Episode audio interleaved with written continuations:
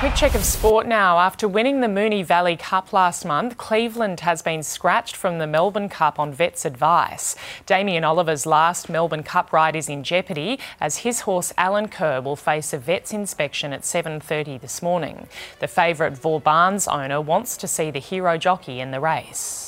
I, I really, really hope he gets a ride in the race, because I was saying to him earlier, it wouldn't be the same if he's not in it. He's been a credit to the game. Obviously, he's a world-class jockey in his own right anywhere in the world. I don't want him to win, but it'd be very fitting if he had a ride in the race. If Oliver was to win, he would equal the record of four Melbourne Cup victories.